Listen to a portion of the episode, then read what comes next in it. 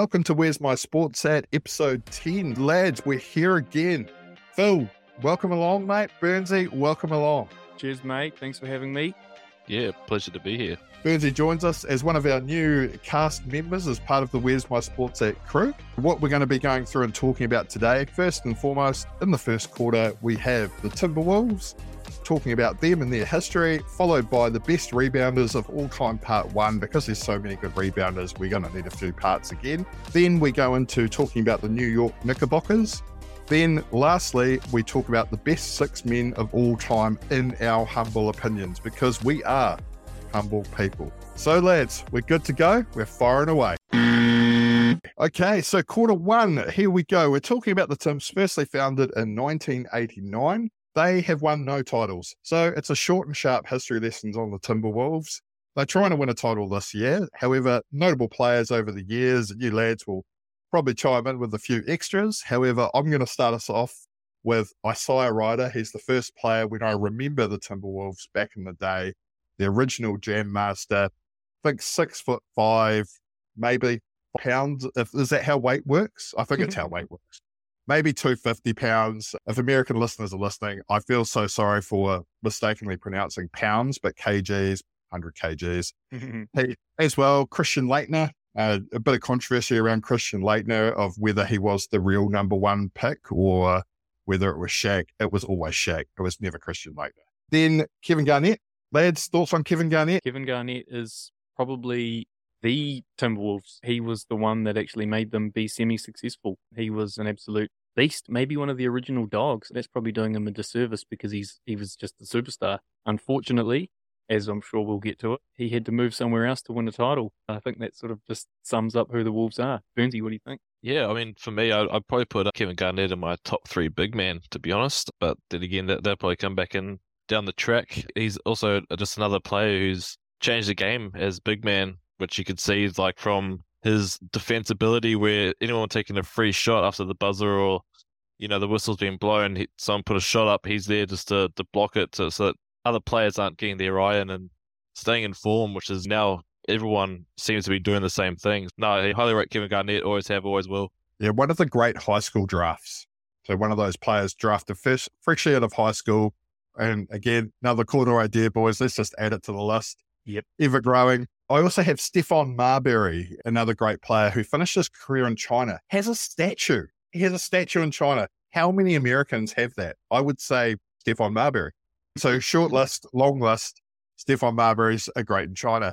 Also, Wally Szczerbiak, if you remember him, good shooter. Uh, he's one player that I would always throw in my NBA Hoops team. So NBA Hoops was before NBA 2K for those people born in the 1980s, you'll be nodding your head and agreeing with me saying, yep, that was a great game. We then have Latrell Sprewell, probably one of the original dogs as well.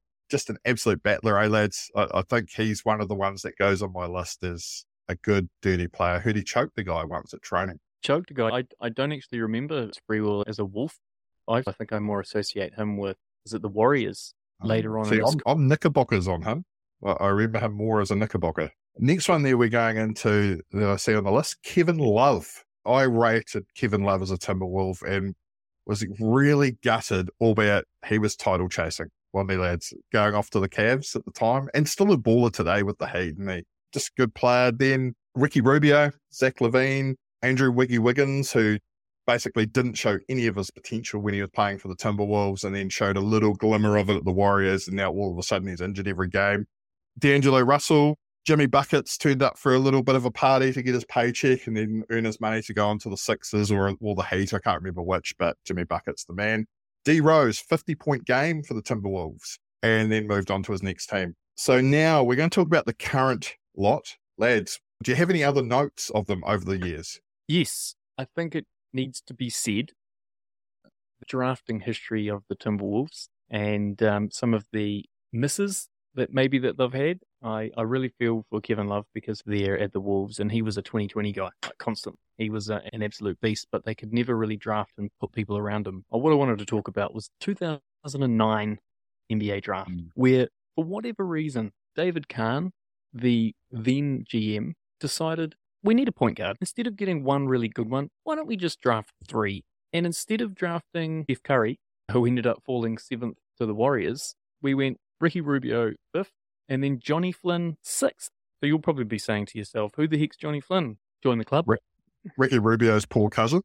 R- Ricky Rubio was a Eurostash anyway, so he got drafted and didn't basically didn't want to come over until. Wolves were good. There was a couple of years, and then of course they missed out on Steph Curry because he went to obviously the Warriors, and then that third guy they drafted was Ty Lawson, and he was later traded to the Nuggets. Horrible GM, horrible moment in Wolves history. We go on to this year. Now, this year, guys, following on from last year, they had Rudy Gobert, or Rudy Godbert, as I like to call him. And he turned up, started playing for the Wolves. They were absolute trash. And now they've got this awesome combination in this team with Anthony Edwards is starting to fire, guys. Is this scary? I'm hearing comparisons to Michael Jordan. Starting to see it. What about you guys? Where do you think they're going? Is it just going to be another stepping stone for Anthony Edwards, just like it has been for many other players in the Timberwolves coming through? If they have that, yeah, the staying ability to convince him, pay him what he needs, and cu- cultivate a team around him, then I can see this team being in contention for a title. Yeah, it's quite scary, isn't it? Seeing good bigs in the final series carry teams through the finals. And I think finally, Godbert's going well, and so is Towns. It's great to see. And, and what's the other name of the other veteran that they've got at the moment? Naz Reid's going well. They basically three of them the other day all scored twenty something points, all had double doubles. They're just they're incredible. He's playing a bench role really well. What I wanted to touch on was just how they've got talent at just about all of the positions. So obviously Anthony Edwards in that guard role, you've got Cat seems to have taken a bit of a back seat, but it seems to be working for him. I think not being the number one guy. And then they're talking about Rudy Gobert being back in the defensive man of the year conversation. I was watching some highlights of him, and he was shuffling his feet and moving around, and he was being a defensive anchor. Oh, and we're through again. Fire out. Too much to talk about with, with the old T Wolves, isn't it, lads? So, good quarter. Next quarter now, we're on to the best all time rebounders, part one, or as they say in French, part un, I think it is. One of my favorite rebounders of all time. And I'm probably going to do a whole episode and a whole rant on this guy, Charles Barkley. Now, Charles Barkley, for me, I have 90 cards of him that I've collected since I was eight years old. I love the round mound of rebound. Listed at six foot nine. Real height, six foot. So the NBA in the 90s used to have a little bit of a debate. This is one of the reasons why I love Sir Charles. Because he firstly lied about his height, and as well, he had weight troubles throughout his NBA career. Turned up to his NBA draft combine 300 pounds, was told to get down to 280, got down to 280 before the draft, then came into the NBA season 305 pounds before the season started. Awesome trash talker, great rebounder, could just battle with any team. Lads, do we have any other rebounders or any comments on my love for Sir Charles and his little cheese whistle mustache? The thing I like about Charles is that he's actually really well known for three teams. It's not often that you can say that a player is associated with three separate teams, drafted by the Sixers, and he had this awesome stint at the Rockets. And I most associate him as a Sun. It's, I thought he was, I didn't think he was six two. I thought he was probably more six five. But you don't obviously don't earn the name the round mound of rebound if you're not very competent at your job. And I, the thing I like about him, and much the same with Dennis Rodman, is they weren't the tallest specimens, but they learned how to position themselves and to get those tips and to get rebounds without actually having to use physical their height. Burnzy, do you have any rebounders there that are your favourites of all time? Touched on Kevin Garnett being my top three big man, but my probably favorite big man player of all time would probably have to be Big Ben Wallace from the Detroit Pistons. He was just a pure defensive dominating force. There's not much that would get in that man's way from crashing a board.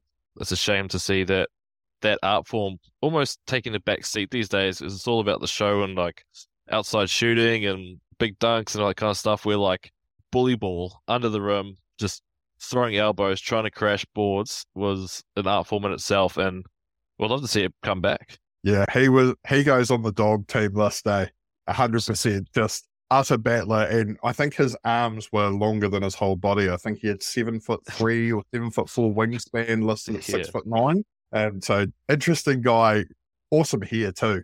So, Phil, who was your next rebounder on your list, mate? probably not just rebounder, but I love Shaq. I'm going to talk about Shaq for just about nearly every category. He's the reason, uh, as I've said before, I like basketball. Shaq was an absolute beast. He made his he made his money there, just as a not so much as a favorite, but as a real flash in the pan. So I guess I'm deviating from best of all time, but I just I thought of him the other day, and I, I feel like we need to have a pod about where they went.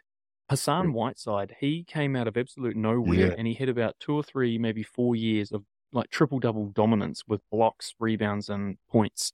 So he was fun to watch. I think he was one of those guys that I think he got his money and then he. I just don't understand how you can be that good, that quick, and then just drop off a cliff. But anyway, back to the actual list. But I'd, Yeah. I'll, I'll, I'll on Rodman. I touched on him before. I think Rodman's been talked to, to death probably in, in the NBA world in terms of interviews and 30 for 30s and the last dance doco and all that sort of thing. So there isn't much that I actually need to talk about. The thing that I like the most about Rodman was his hustle. And I always say to people, like when social basketball is, you don't need to know how to shoot.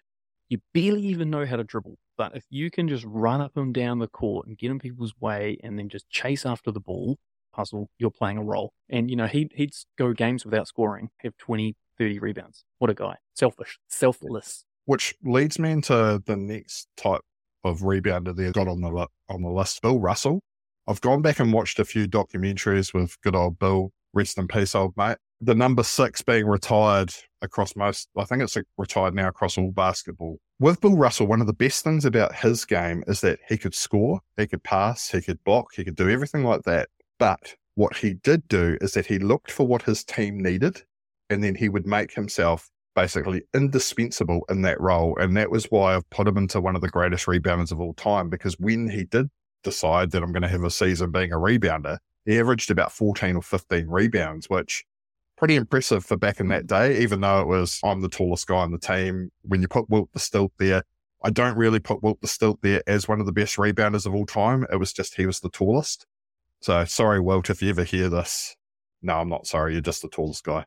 Lads, do we have any others there that we want to pop on the list? I've got some other little notable names so I can rush through. Yeah, so I think even though a lot of them consider it to be maybe stat padding a bit, Mr. Triple Double himself, Russell Westbrook, I'm on board.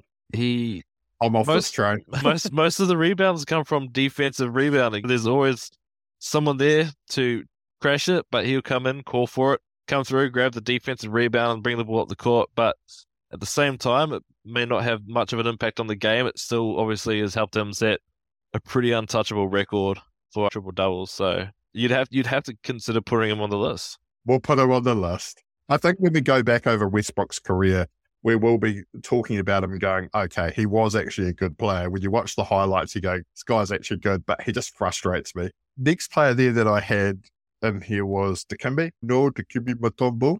He could rebound, and it wouldn't matter who he went up against. He'd go up against players like Shaq, Ewing, another great rebounder, Andre Drummond, and then I had also Bob Pettit from overtime, and Kareem Abdul-Jabbar, again being the tallest. Just quickly, Ah, done again, boys. Done again. Skin of our teeth. I tried to fit as many rebounders as I can. But part two coming soon. I can't say what date or time, but I can say we will talk about part two.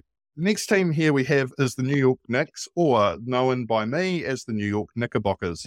Founded in 1946, they've got the home ground of Madison Square Garden in New York. They have had two titles and won four conference titles notable players. And the first one, boys, and I want us all to get on board and have a little chat about this one. Phil Jackson, New York Nick. One of, great first name. You can't argue with oh, that.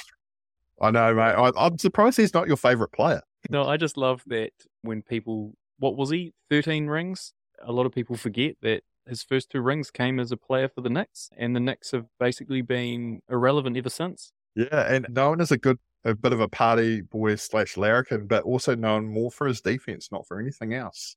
I also had Walt Frazier and Willis The- Reed. Walt Frazier being the current color commentator for the Knicks team as well, which I was quite. There's various different teams I like tuning into and listening to the local commentary. And obviously, the Hornets are one. I think Del Curry adds heaps to that broadcast. But Walt Frazier is actually quite uh, entertaining to listen to. And then we had Jerry Lucas, Earl the Pearl Monroe. I like that's a good nickname, eh? You got to appreciate a good nickname when it throw it gets thrown up. And Earl the Pearl. I'd love to have Jimmy the Pearl Coots. Eh? Love it. Patrick Ewing. So one of my favorite bigs of all time. He was probably one of the most similar players to Olajuwon, and I think year after year he just helped the Knicks get to that Eastern Conference semifinals, but never got to the big show. And I feel for him it just ended up being a bit of a waste of a career being at the Knicks. Eh? I know that's harsh. It, it was also an era thing. He just happened to be playing at the same time as Hakeem, one of the greatest big men of all, big men of all time, and then obviously Jordan. It was it was a perfect storm. That that whole team, Charles Oakley, the Oak, he was an absolute beast. As long well with John Stark, that team that they had wasn't a bad team, but they couldn't get past other quality teams that just happened to exist at the same time. Didn't know how to win, and then they had this little pest of a fan that would run up and down the sideline, Spike Lee. It, has got to be like 100 degrees in Madison Square Garden, and the guy's wearing like a big puffer jacket. Stick to films, bro. Anyway, I won't go on too much about him, but Larry Johnson as well, another guy came over from your awesome team of Charlotte. Allan Houston, one of my favorite shooters. I, I, really like to chuck him in the old team in 2K. Marcus Camby, Latrell Sprewell, I think this is where he choked the coach, or maybe it was the Warriors. I'm, I'm going to look up the story. We'll talk about that another time. Amar'e Stoudemire, the man with little goggles for some time, good handy player. Smello, or otherwise known as Carmelo Anthony, had a good few seasons with them, eh? And you know, a couple good good 40 point games. However, could you mention him in the same breath as Jeremy Lin? Lin Sanity? No? Three weeks not long enough. that, that, but in all seriousness, no, that that Linsanity run was insane. Like what he did, oh. that was where did it come from? Where did it go? I'm not talking about Cotton Eye Joe. It just happened to flow that way. Mm. I feel for him because he the Rockets knew that the Knicks didn't have cap space, so when they signed him in free agency, they they front loaded the contract, so the Knicks couldn't match, and then it ended up basically ruining Jeremy's career because he didn't really have much longevity at Houston past that. And he wasn't much. So, like, I think it might have been 38 days of Linsanity. I think that was the, the time period. Three weeks sounds a bit short, eh? Like, mm. oh, yeah, played five games. Then we also had Baron Davis or Baron von Davis. He was pretty cool, an exciting little guy. Yeah. So I think he might have been five foot six or something, maybe six foot. I, I, I, height's not very good when people are shorter than me. Good little player, good little dunker, good little shooter too, and really handy, but didn't do much. Steve Francis came in for a bit. That was cool. Yep, he was. Yep. I remember Baron as a warrior. He was in that I'm I I believe team. That's what it was called. And then Steve Franchise. He was traded from the Rockets to the Magic. That's where I most most notably note him. And then Marbury, or more commonly known as Starbury, he ended up getting that tattoo on the side of his face. What's going on? And still, he's still got that statue. I, I just can't get over. It. He's got a statue. Yeah, that long. Tyson Chandler was the last one there that I had on the list of of good players. I really like Tyson Chandler as like a good gap filler rebounder type player, but I've done a little summary note on them. Perennial underachievers and always seem to be a destination team with no goal or chance of winning a title.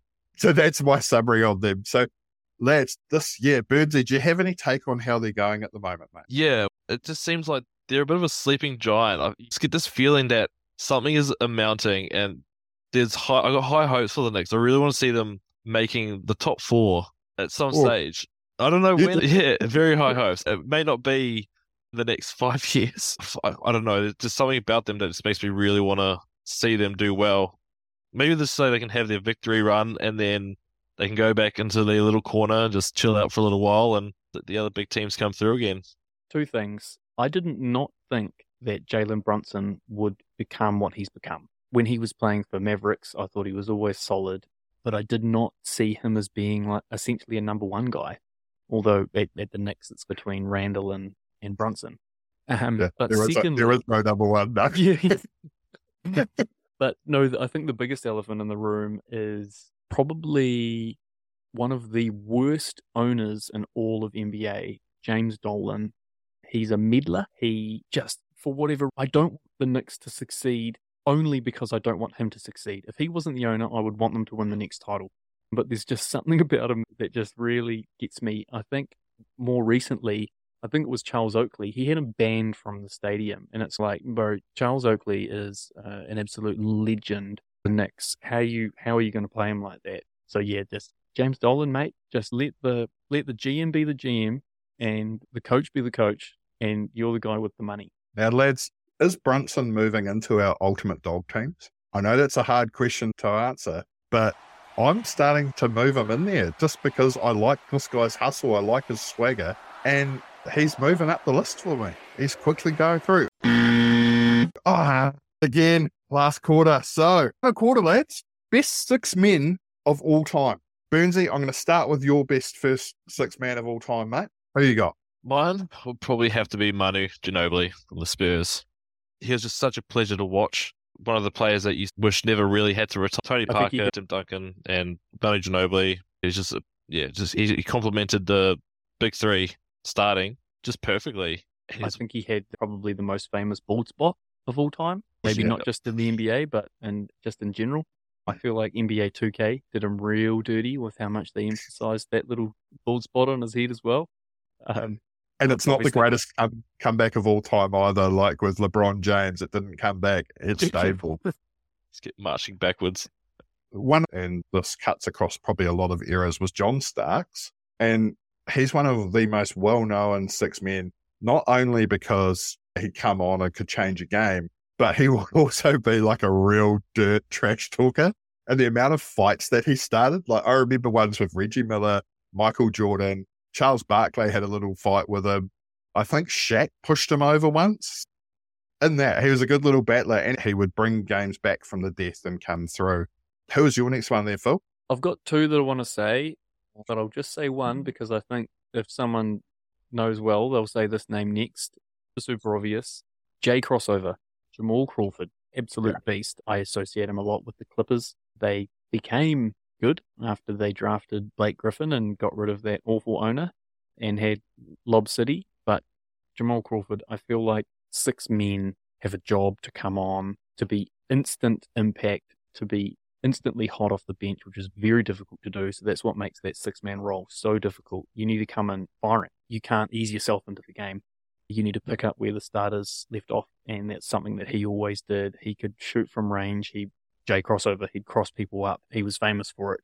He was exciting to watch. I think he's still balling now in some capacity. He's just one of those guys that just played and played and played. And I think it was we've touched on this before, James. When you don't have to rely on super athleticism and dunking as your game, you, you, you can let your career go on if you just have those fundamentals down and you're a really good shooter. And that's what he was able to do. He kept healthy. I think getting staying healthy is also massive. Now, please, the next name that gets mentioned has to be this name. And if it's not, I'm going to be upset. Do you want to go Burnzy or should I go? I'll take a stab. Is it Lou Williams? You've got it. Good job. Yes, let's go. Sweet Lou. Yeah. I love Sweet Louie. One of the best guys that could shoot off balance. That was one of the best things about him, eh? How he trains too. What do you reckon, Benzie? I didn't know that. I know that Kevin Durant shoots off balance in practice warm ups intentionally. Mm. Same with the big Dirk. But no, I didn't know that about Lou, actually. It's quite interesting. Lou Lou Williams, he was a great impact player. I think he got six man of the year. Was it two or three times consecutive? Wasn't it? Yeah, Pretty yeah. much in a row, yeah. Yeah, that's outstanding. And there was a lot of good players around that time as well, wasn't there? Yeah, it, it's that both Crawford and Williams, both from the Clippers along the, the line there. And Lou Williams has drifted off, isn't he, into the sunset now? He's had a little bit of time with the Hawks, never quite reached the heights again that he did with the Clippers, but quite liked seeing him and coming on and making that point of difference. So I, I like doing a good throwback to times gone by. Kevin McNow, he, I think he was a little bit more than a six man because ultimately he would come on and play a majority role during the game, but absolute battler of a player and absolute tower of a man too in terms of what he meant to the Celtics franchise. Do we have any others guys on, on the list for you lads?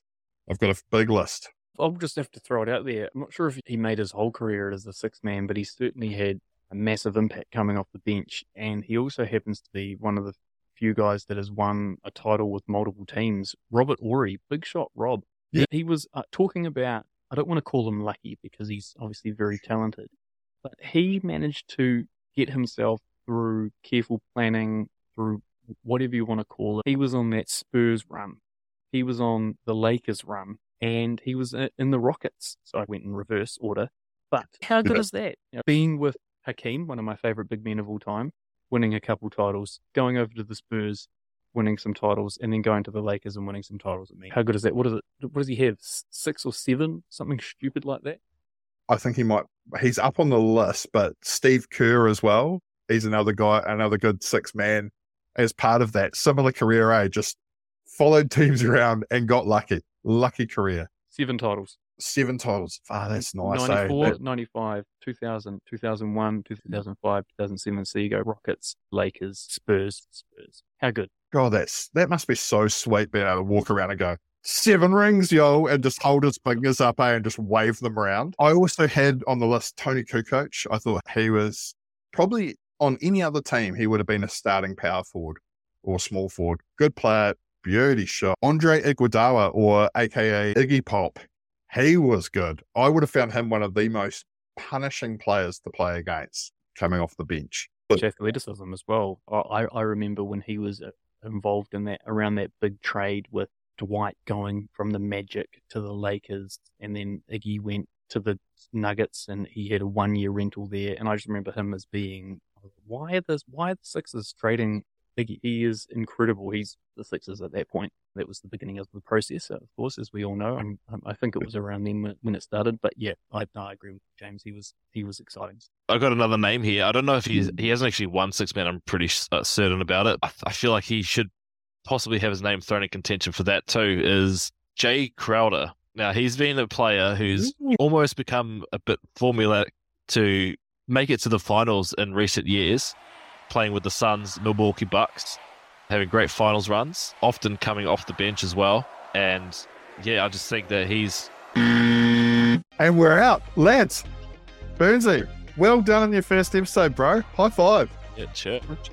Well done, lads. Like, so easy, so cool to do with you, lads. And man, doesn't it just make you just like bubble up when you're talking about it? You're like, damn, it's good talking hoops. Absolutely. Just want more time. We'll go for, we might like up it to nine minutes or something like that. Thank you for joining us on Where's My Sports At. Make sure to check us out on our socials, but also send us a message there if you want us to talk about any topics. Our list is getting longer and longer. I think last we had a look at it, it might have been nearly a thousand, getting closer. However, lads, pleasure doing business with you yet again. Awesome to talk hoops. Pleasure's all mine, Jimmy. Love your work, and you too, Burnzy. Cheers, Phil and Jimmy. Love to do it again. All right, to our fans, ciao. See you later. Thank you for listening to the Basketball Edition podcast. Please make sure to follow us on our socials basketball underscore edition underscore WMSA. And if you are wanting to have a chat with us, please send us a message and we'll get back in touch with you. Make sure to follow us on Apple, iHeart, Spotify, Google Podcasts, and YouTube, all good podcasting streaming channels. Thank you.